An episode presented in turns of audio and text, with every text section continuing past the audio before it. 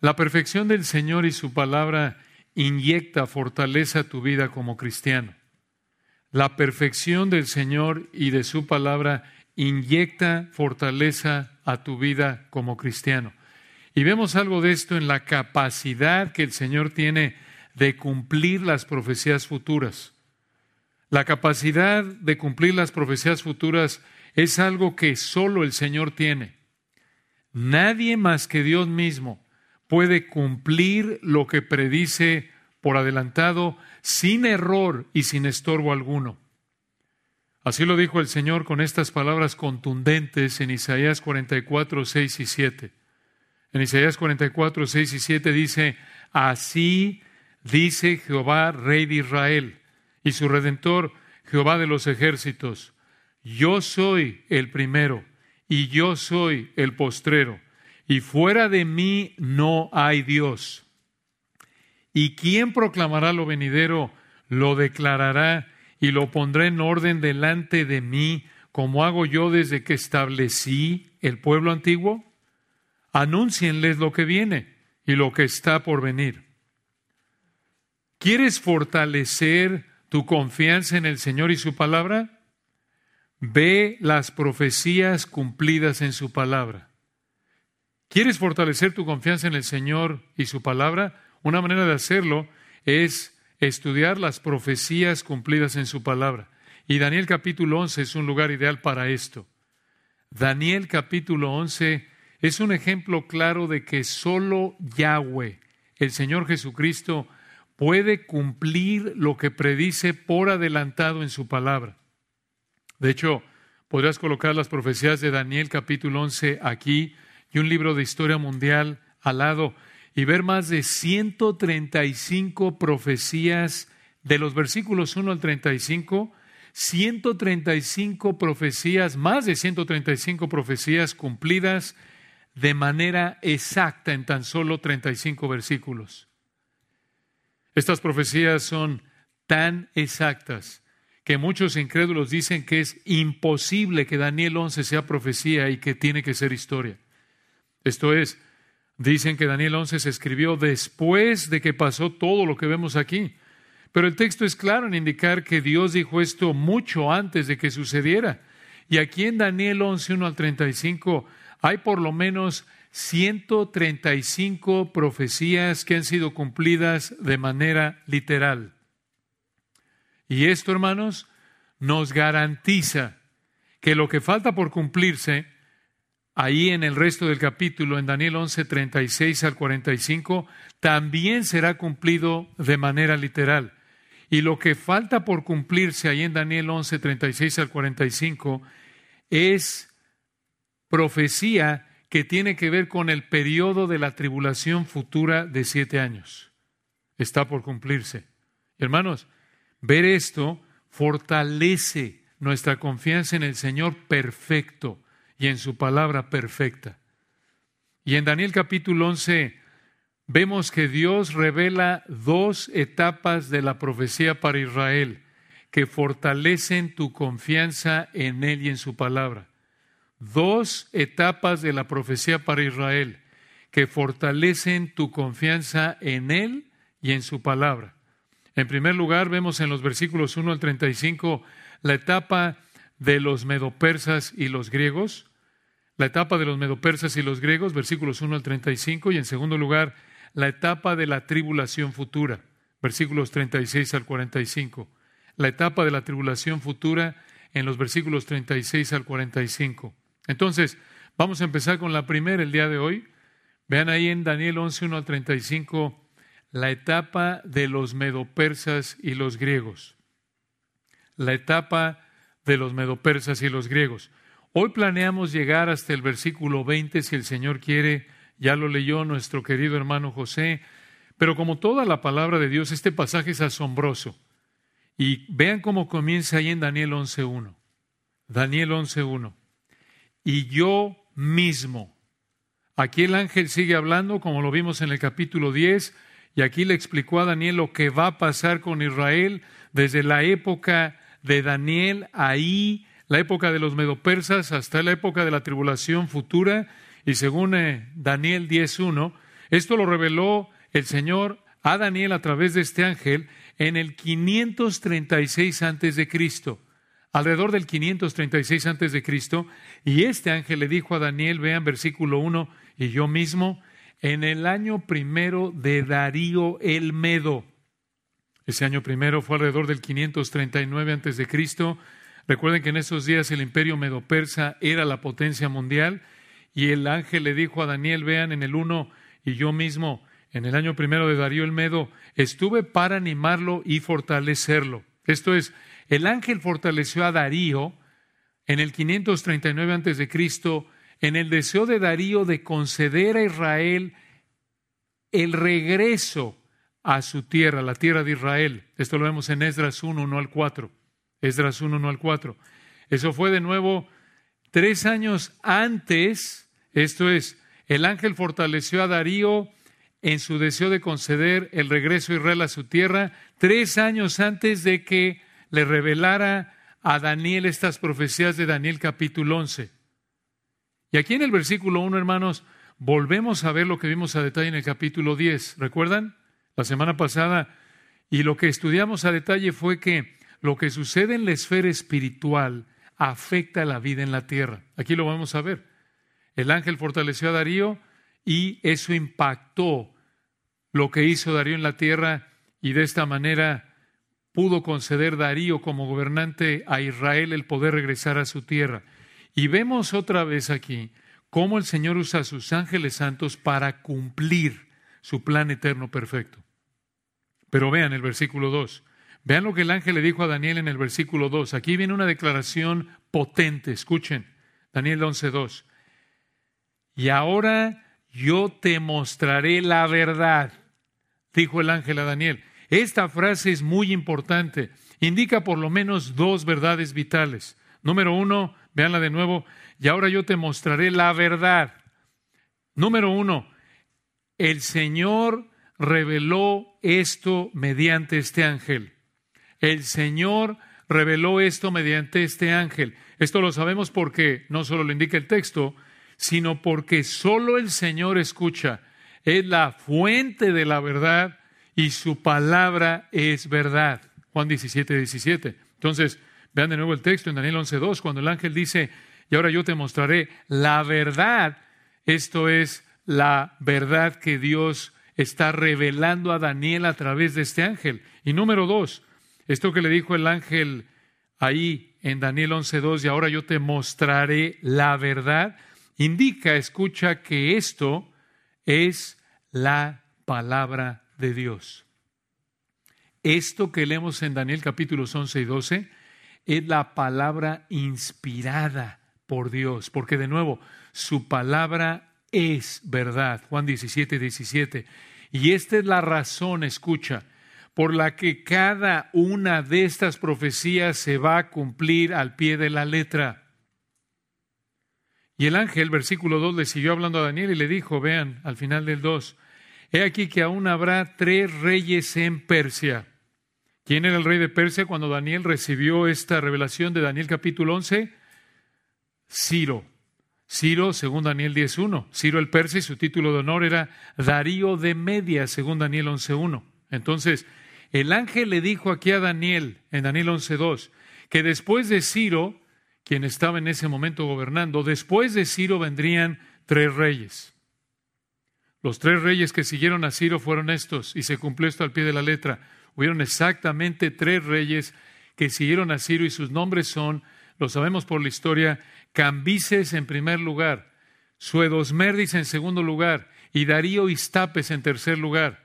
Y tal como lo dice la profecía del versículo 2, vino un cuarto, pero vean una característica del cuarto que vino después de Ciro, allá al final del 2, Daniel 11.2, y el cuarto se hará de grandes riquezas más que todos ellos. Este era el rey Ricardo, el ricachón. Este tenía más riquezas, dice, que todos ellos, grandes riquezas más que todos ellos. ¿Quién fue este cuarto rey? Jerjes I. Jerjes I, también llamado Asuero en el libro de Esther. Pero aquí es profecía. Aquí ni siquiera pintaba. Esto es, hermanos, asombroso. Lo leemos como historia, pero tenemos que estar recordando esta verdad a lo largo de nuestro estudio de este capítulo, que lo que leemos como historia es profecía. Esto estaba por cumplirse. Esto es tan asombroso que es como si hace cuatro presidentes atrás el Señor hubiera dicho, va a venir un cuarto presidente de Estados Unidos que va a sacar al ejército estadounidense de Afganistán. Eso que le hubiera dicho hace cuatro presidentes atrás, Joe Biden. Pero el versículo 2, vean, sigue hablando de Jerjes primero. Otra vez esto es profético. Daniel 11.2 al final, y al hacerse fuerte con sus riquezas, vean el énfasis en el dinero de Jerjes primero, levantará a todos contra el reino de Grecia. Y así se cumplió la profecía. Escuchen, Jerjes atacó a los griegos.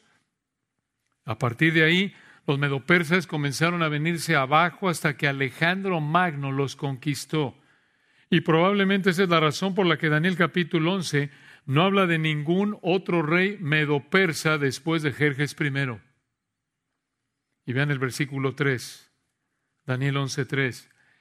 Se levantará luego un rey valiente, el cual dominará con gran poder y hará su voluntad. De nuevo, esto es profético. Y como le explicamos en el versículo 2, después de que Jerjes I vino, los medopersas se vinieron en picada, fueron conquistados por Alejandro Magno, también conocido como Alejandro el Grande. Recuerdan que en Daniel 8:5 Alejandro Magno es este rey valiente del versículo 3, pero vean ustedes otra vez la exactitud de la profecía en el versículo 4. Daniel 11:4 hablando de Alejandro, pero cuando se haya levantado, su reino será quebrantado. Una pausa ahí. Vean ustedes, como lo vimos en Daniel 8, Alejandro murió en la cima de su vida. Recuerden que a los 32 años de edad prácticamente había conquistado todo el mundo antiguo conocido en ese entonces y a los 32 años de su vida murió en la cima de su vida. Vean hermanos, qué tremendo. Aunque pensemos que estamos en la cúspide de la vida, solo vivimos por el tiempo que el Señor quiere. Santiago 4:15, si el Señor quiere, viviremos y haremos esto y aquello. esto nos debe humillar. Aunque seas joven, aunque tengas salud y dinero y pienses que tienes la vida por delante, somos polvo que depende del Señor para todo. ¿Y qué pasó con el imperio griego? Versículo 4, Daniel 11:4, véanlo. Pero cuando se haya levantado, su reino será quebrantado. Escuchen esto, repartido hacia los cuatro vientos del cielo, no a sus descendientes, ni según el dominio con que él dominó, porque su reino será arrancado y será para otros fuera de ellos. Otra profecía cumplida al pie de la letra, tal como lo vimos en Daniel 7, 6 y Daniel 8, 3 al 9, después de que Alejandro murió en la cúspide de su vida. El imperio griego fue dividido entre sus cuatro generales, versículo 4 dice, repartido hacia los cuatro vientos de hacia los cuatro vientos del cielo.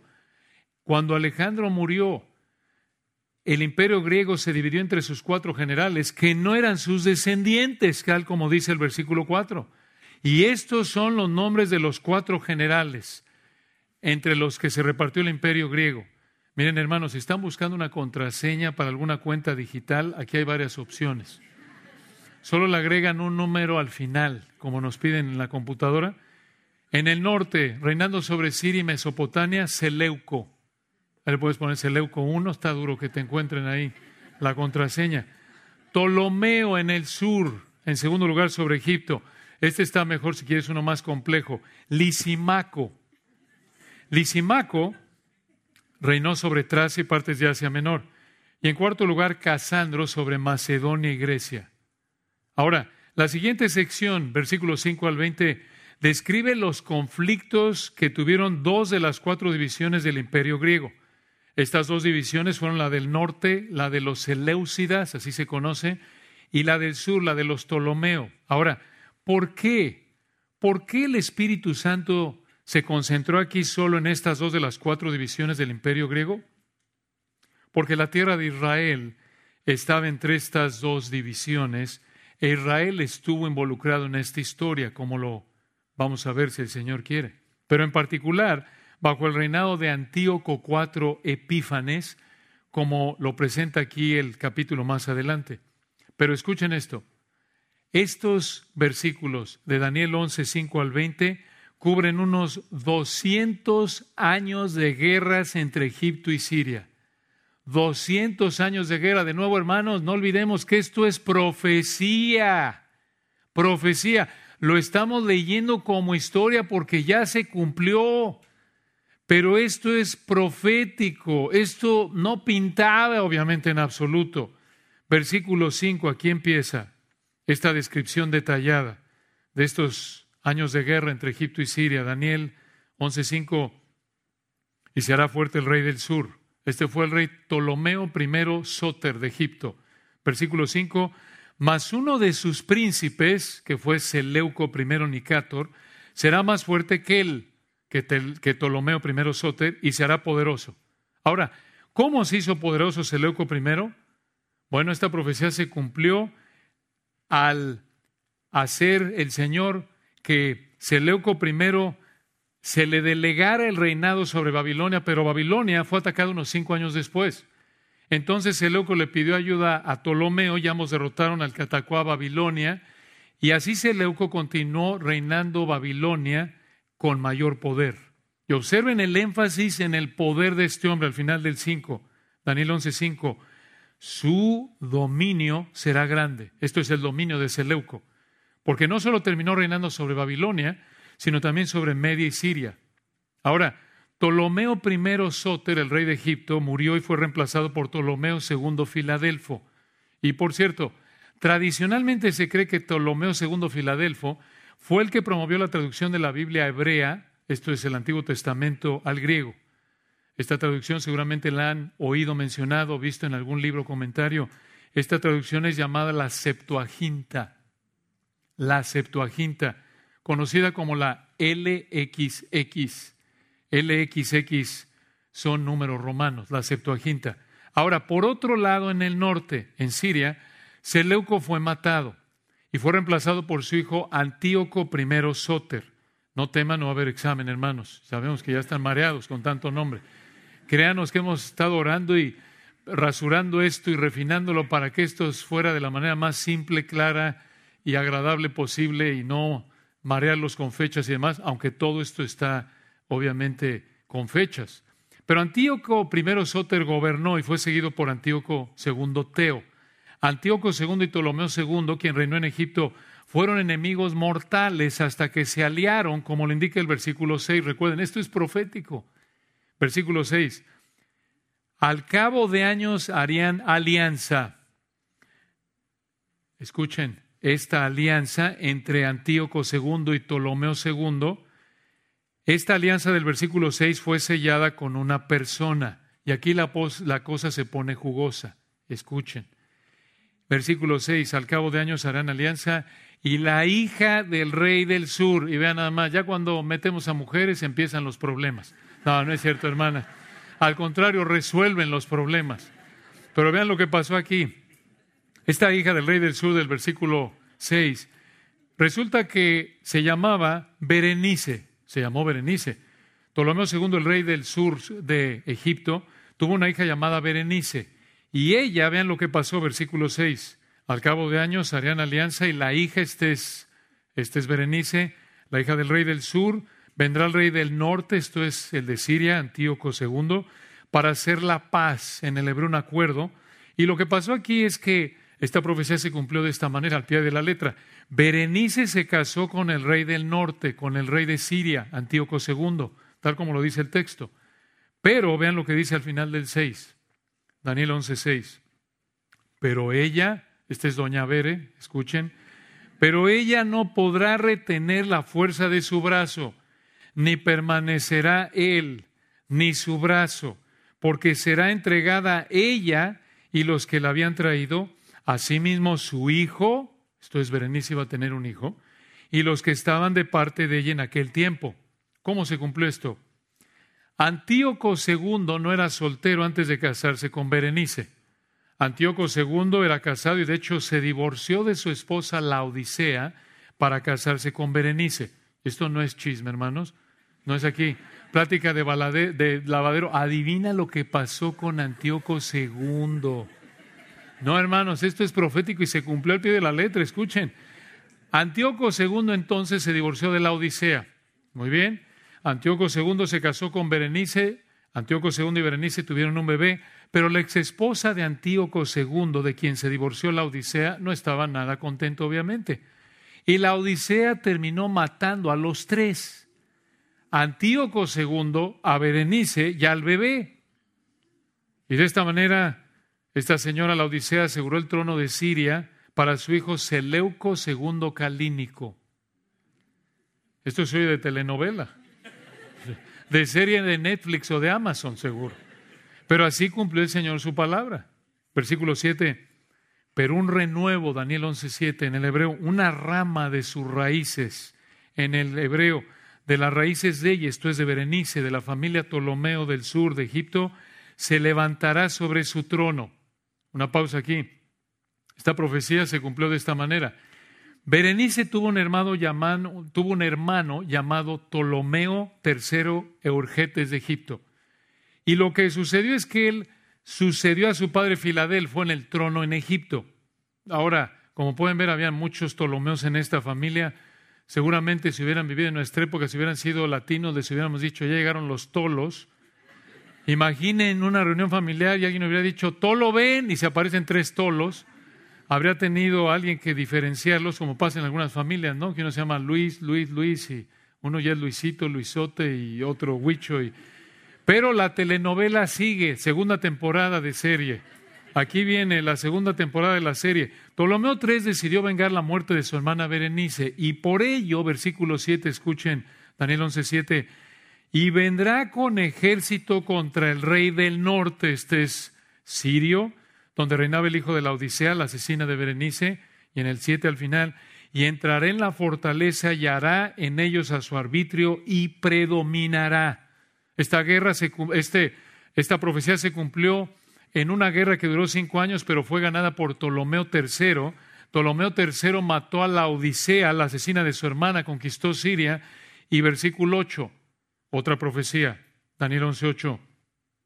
Y aún a los dioses de ellos, sus imágenes fundidas y sus objetos preciosos de plata y de oro, llevará cautivos Egipto, y por años se mantendrá él contra el rey del norte.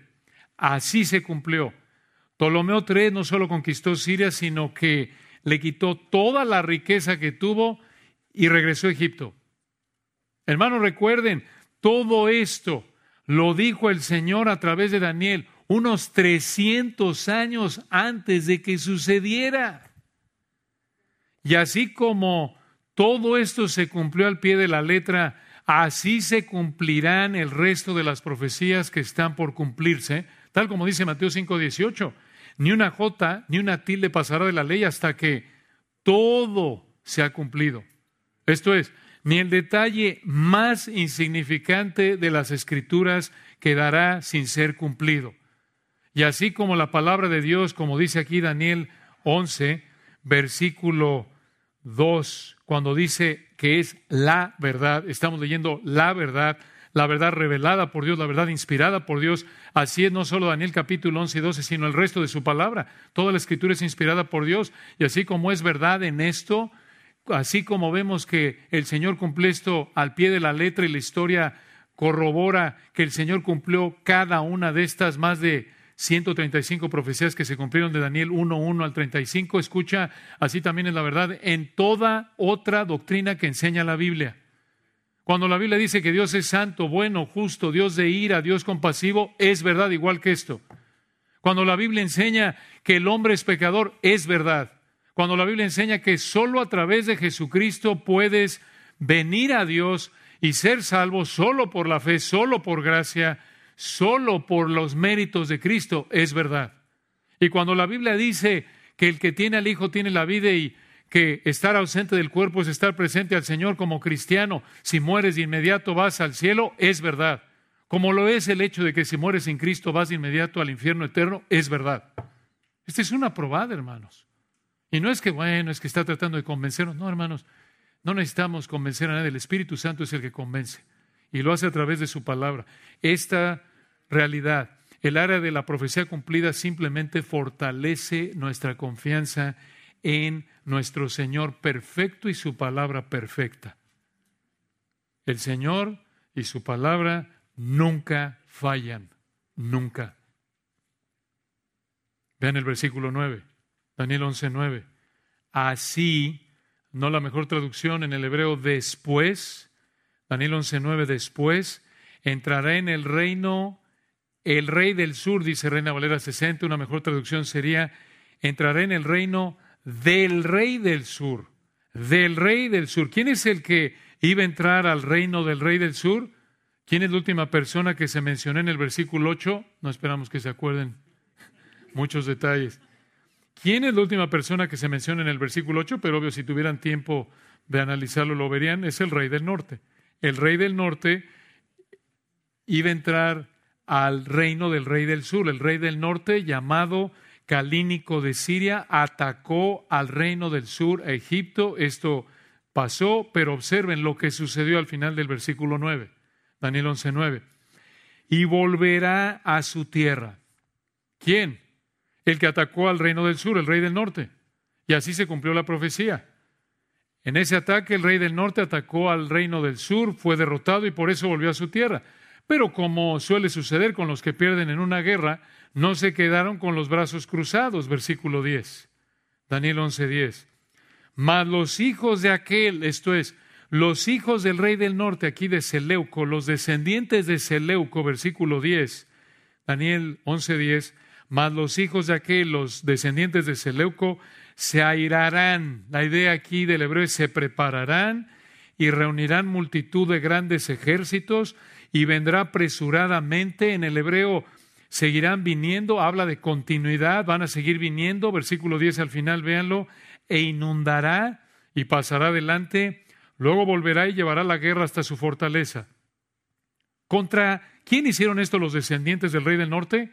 Contra el reino del sur, contra Egipto.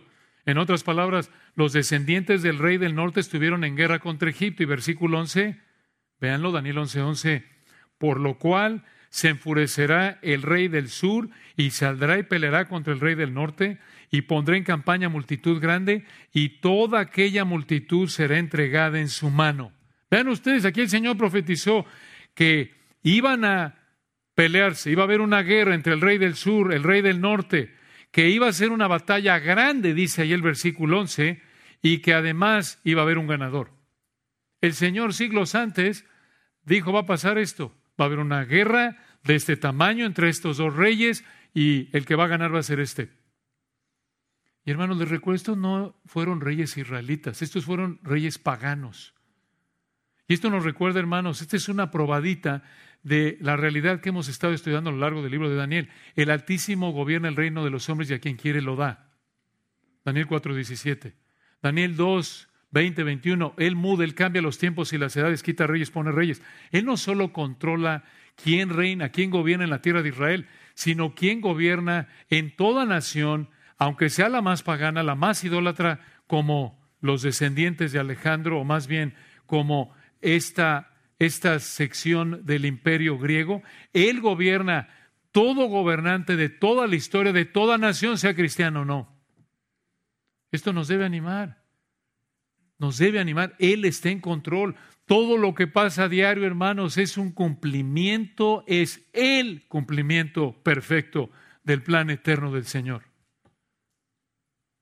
Entonces, ¿cómo se cumplió el versículo 11 de Daniel 11? El rey del sur de Egipto iba a salir a pelear contra el rey del norte, lo vencería, así fue. El rey del sur, Ptolomeo IV Filópator, derrotó al ejército del rey del norte, esto es de Antíoco Tercero el Grande, y fue una batalla grande, se armó fuerte, porque de acuerdo con el historiador Polibio, el ejército de Ptolomeo IV tenía 70 mil soldados de infantería, 5 mil de caballería y 73 elefantes. Algunos dirán 73 elefantes, ¡uh, qué miedo! Eso es solo para el circo o para el zoológico, para que se monte alguien y pague y dé la vuelta. Bueno, en ese entonces era una arma, era un instrumento de guerra, como digamos en nuestra época un tanque de guerra o un avión. De guerra. Era un arma militar. Y esto fue el ejército de Ptolomeo IV. Pero el ejército de Antíoco también tenía 62 mil hombres, soldados de infantería, 6 mil de caballería y 102 elefantes. Entonces fue una guerra grande como lo profetizó el Señor en el versículo 11. Y en esa época esto era así como sacar los portaaviones y la Fuerza Aérea y las Fuerzas Especiales. Digo, sacaron todo, se dieron con todo, dijéramos coloquialmente. Y la batalla fue en un lugar llamado Rafia, ubicado en la tierra de Israel. Pero observen lo que pasó con Ptolomeo IV Filópator en el versículo 12, el rey del sur. Daniel 11, 12. Y al llevarse la multitud, se elevará su corazón y derribará muchos millares, mas no prevalecerá. Así se cumplió, debido a la victoria sobre Antíoco, Ptolomeo se ensoberbeció. Esto nos recuerda, hermanos, una realidad triste aunque esto es una profecía y se cumplió de manera literal, nos recuerda una verdad que se reitera en toda la escritura y es esta. Es, es triste ver esta inclinación pecaminosa en nosotros. Esa inclinación de que, versículo 12, al llevarse la multitud se elevará su corazón. Es triste ver cómo el Señor nos concede alguna bendición temporal y se eleva nuestro corazón si no nos sometemos a su palabra. Incluso como cristianos enfrentamos esa tentación muchas veces. Este es un recordatorio fuerte de nuestra inclinación al pecado. El Señor nos concede una gota de prosperidad temporal y enfrentamos la tentación en soberbecernos. Así lo dijo el Señor en 1 Timoteo 6, 17 a los ricos, hablando de cristianos a quienes Dios ha dado más de lo necesario para vivir, a los ricos de este siglo manda que no sean altivos Misma idea. El Señor nos concede una carcacha de coche, a veces apenas camina el coche quizás que traemos, el carro que traemos, y lo vamos manejando y nuestro corazón nos tienta a creernos mucho como si trajéramos un Rolls Royce. Mira, ya traigo carro, sí, pero a ver a qué hora se te descompone, porque eh, traes carro, pero en lugar de que ruede lo vas empujando con los pies. Pero ya nos vemos tentados ahí a, a creer que tenemos un Ferrari. ¿Por qué? ¿Por qué? Porque otra vez, hermanos, somos profundamente pecaminosos e incluso como cristianos, de dentro del corazón de los hombres salen las soberbias, Mateo 7, 21, Marcos 7, 21 al 23. Tenemos que hacer morir lo terrenal en nosotros. El sabor de la victoria, regresando aquí al texto en el versículo 12, no le duró mucho a Ptolomeo. ¿Saben por qué? Porque de nuevo el rey del norte no quedará contento con su derrota y buscará contraatacar, como lo vemos en el versículo 13. De nuevo, esto pasó, repetimos, no lo olvidemos. Esto que estamos leyendo como historia es profecía, se cumplió al pie de la letra. Este es el punto central, el punto primordial que queremos enfatizar. Esto es profecía y el Señor perfecto cumplió su palabra perfecta porque Él controla todo, sin impedimento, sin estorbo incluso otra vez en las vidas de estos hombres tan poderosos, tan impíos, con tantas variables, tantos detalles, que todo el Señor dirige para cumplir su voluntad perfecta. Pero vean el versículo 13, aquí está la revancha del rey del norte contra el rey del sur en Daniel 11:13. Y el rey del norte, este fue Antíoco, el rey del norte volverá a poner en campaña una multitud mayor que la primera, y al cabo de algunos años, esto fue para ser preciso, trece años después, regresó Antíoco, vendrá apresuradamente con gran ejército y con muchas riquezas, en el hebreo con mucho equipo militar.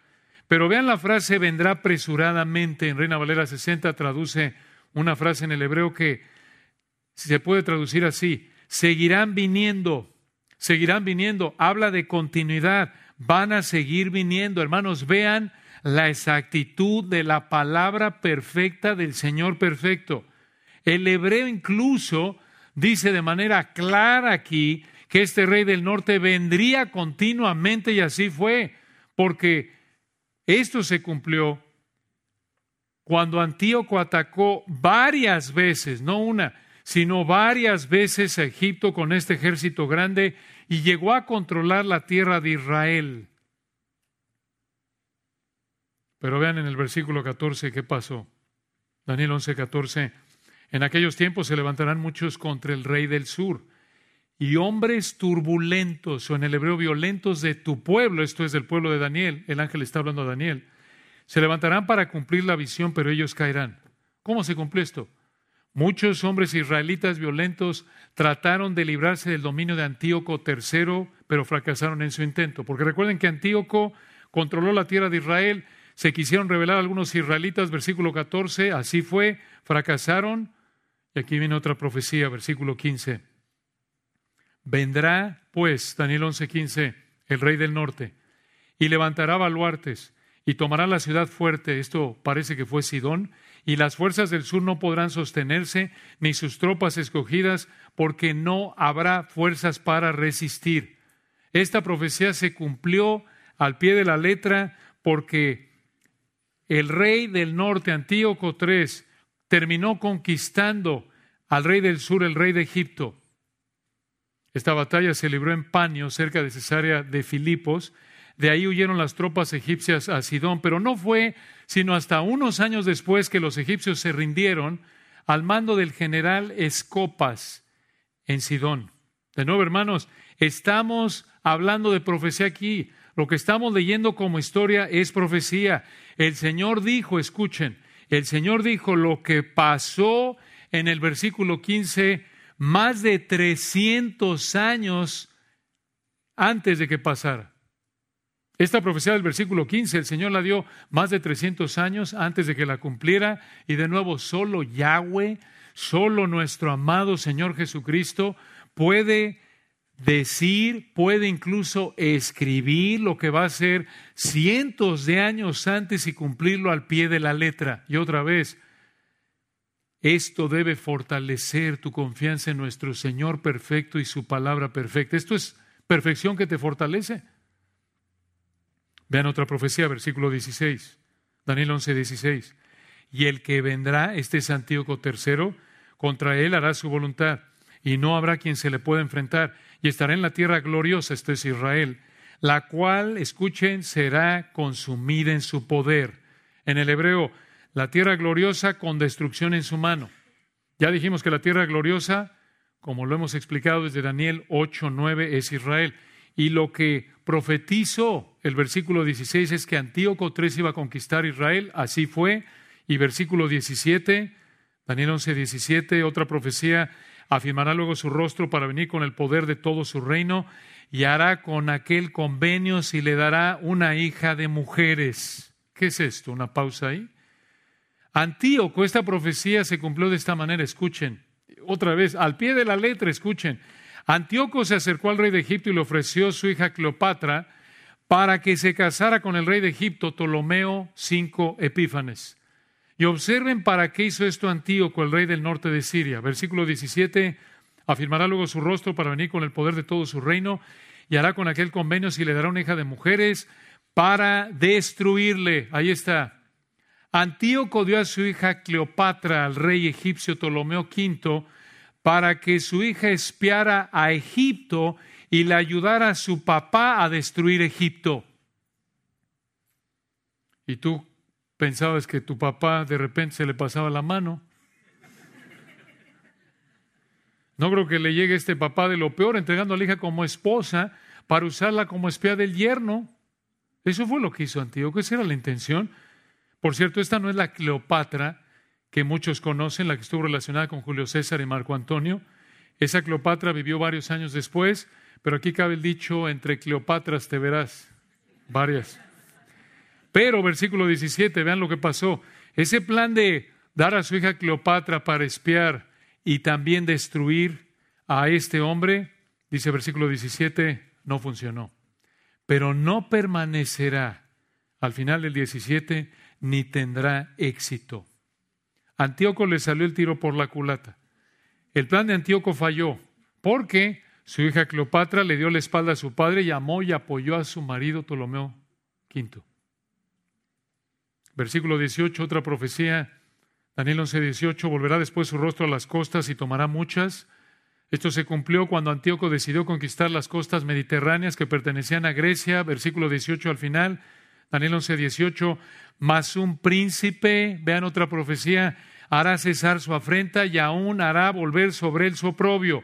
Ese príncipe, esto se cumplió de esta manera. Ese príncipe que detuvo a Antíoco y hasta lo derrotó fue un romano llamado Lucio Cornelio Scipio. Lucio Cornelio Scipio. Lucio detuvo y derrotó los ataques de Antíoco porque esas costas estaban bajo el control de Roma.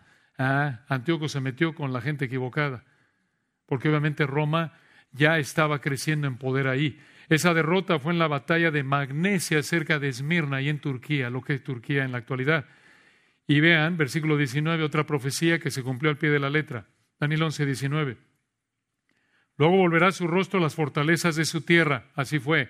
Antíoco regresó a Siria derrotado. Y versículo 19 al final, mas tropezará y caerá y no será hallado. ¿Cómo se cumple esto? Bueno, hermanos, como toda guerra, esta guerra tuvo su costo como monetario. Recuerden, las guerras no pasan nada más así eh, de a gratis, alguien paga. Alguien tiene que darle comer a los soldados y pagar todo lo que se necesita para pelear. Y Roma le cobró a Antíoco el costo pidiéndole el costo de la guerra. Roma le cobró a Antíoco el costo de la guerra, pidiéndole a Antíoco que le diera a Roma todo el territorio que se encontraba al oeste o a la izquierda de una cordillera, de una cordillera montañosa llamada Tauro.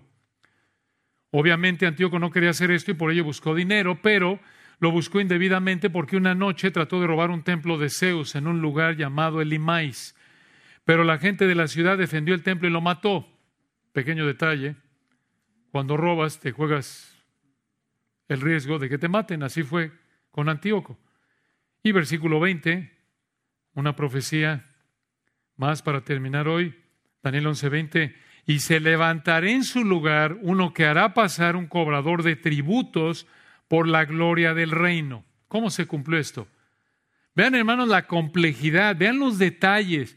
Hermanos, que el Señor nos ayude a tener una, una idea de, de lo impresionante, de lo perfecto que es esto, que el Señor dijo que esto iba a pasar siglos antes de que pasara, con estos detalles. Porque aquí, versículo 20, cuando dice, y se levantará en su lugar, así pasó, uno que hará pasar un cobrador de tributos por la gloria del reino. En lugar de Antíoco, esta profecía se cumplió así, en lugar de Antíoco vino Seleuco IV Filópator. Seleuco impuso impuestos. Versículo 20, se levantará en su lugar, en lugar de Antíoco, se levantará Seleuco, que hará pasar un cobrador de tributos. Esto se refiere a impuestos. Seleuco impuso impuestos muy altos a su reino, porque Roma ya quiere una potencia y le exigió impuestos a Seleuco. Y vean al final del versículo 20, nuevamente vean la precisión de la profecía. Cientos años antes de que pasara, vean cómo el Señor dijo que el Señor dijo cómo no moriría Seleuco. Versículo 20 al final. Pero en pocos días será quebrantado, este es matado, aunque no en ira ni en batalla. ¿Cómo se cumplió esto? No pasó mucho tiempo después de que Seleuco impuso estos impuestos y murió. Y tal como dice el versículo 20, no por enojo quizás de alguien asesinado ni en una guerra, en batalla. ¿Cómo murió Seleuco? Seleuco murió envenenado por Eleodoro, su secretario de Hacienda, su recaudador de impuestos. Y Eleodoro mató a Seleuco aparentemente porque quería quitarle el trono. De nuevo, hermanos, esto lo dijo el Señor cientos de años antes. Solo el Señor Jesucristo puede decir esto porque solo el Señor controla la vida y la muerte. Tal como lo dice Apocalipsis 1.18, yo soy el que vivo, estuve muerto y vivo y tengo las llaves de la muerte y del Hades. Esto es, el Señor es el que tiene el control sobre la muerte y la vida, y así como lo hizo con Seleuco, escucha, el Señor ha planeado cuándo vas a vivir, dónde vas a vivir, y como cristiano, si no ha planeado llevarte en el rapto, el Señor ha planeado por cuánto tiempo vas a vivir, cuándo va a matarte, dónde va a matarte, cómo va a matarte. Todo depende de Él. Como cristianos, esto nos debe consolar. Esto nos debe consolar. Nuestra vida y muerte están en las manos del que nos amó y se entregó a sí mismo por nosotros.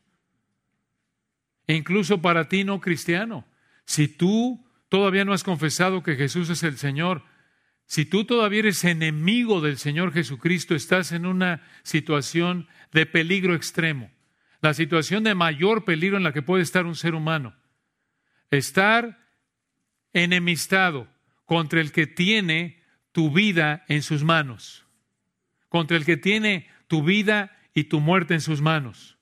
Si tú todavía no has creído en el Señor Jesucristo, no has creído que Dios le levantó de los muertos para ser salvo, obviamente Él ha planeado cuándo te matará, como ha planeado la vida de todo ser humano a lo largo de la historia.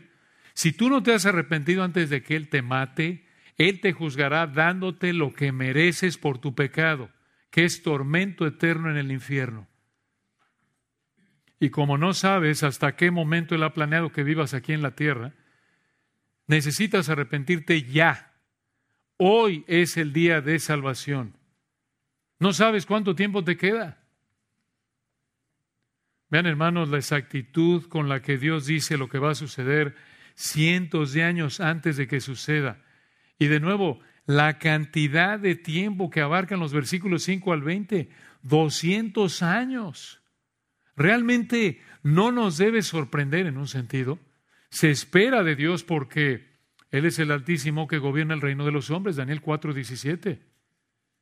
Pero esta realidad, hermanos, fortalece nuestra confianza en el Señor perfecto y en su palabra perfecta. Estas verdades nos motivan a alabar y amar más a nuestro Señor y a su palabra y decir con el salmista, sumamente pura es tu palabra y la ama tu siervo. Salmo 119, 140. Siete veces al día te alabo a causa de tus justos juicios. Salmo 119, 164. Oremos para terminar. Padre, ¿qué más podemos decir que el salmista dijo? Verdaderamente tu palabra es perfecta. La amamos, te amamos a ti, porque tú nos amaste primero. Te alabamos a ti por tu palabra perfecta, porque refleja tu perfección. Verdaderamente, solo tú eres Jehová, ninguno más hay. No hay Dios fuera de ti. Gracias por tu palabra, tu espíritu, por darnos este regalo de gracia de abrir nuestro entendimiento para conocerte y cambiar nuestro corazón, darnos un corazón nuevo, hacernos nacer de nuevo y hacernos anhelar conocerte, deleitarnos, conocerte a través de tu palabra, deleitarnos en tu palabra, deleitarnos en entenderla, en proclamarla, en obedecerla, a pesar de nuestra gran lucha con el pecado a diario. Gracias, Señor, por tu gracia. Y oramos que este regalo de gracia, que es tu palabra, el medio por el cual te podemos conocer, relacionarnos contigo, tener comunión, pueda ser entendido por los que no te conocen que están aquí en esta mañana. Pedimos que abra su entendimiento, solo tú lo puedes hacer. Hazles entender que solo te pueden ofrecer su pecado y que solo les debes el infierno eterno y que los has amado de tal manera que has dado a tu Hijo unigénito para que todo aquel que en Él cree no se pierda, mas tenga vida eterna. Te damos la gloria a través de nuestro amado Señor Jesucristo. Amén.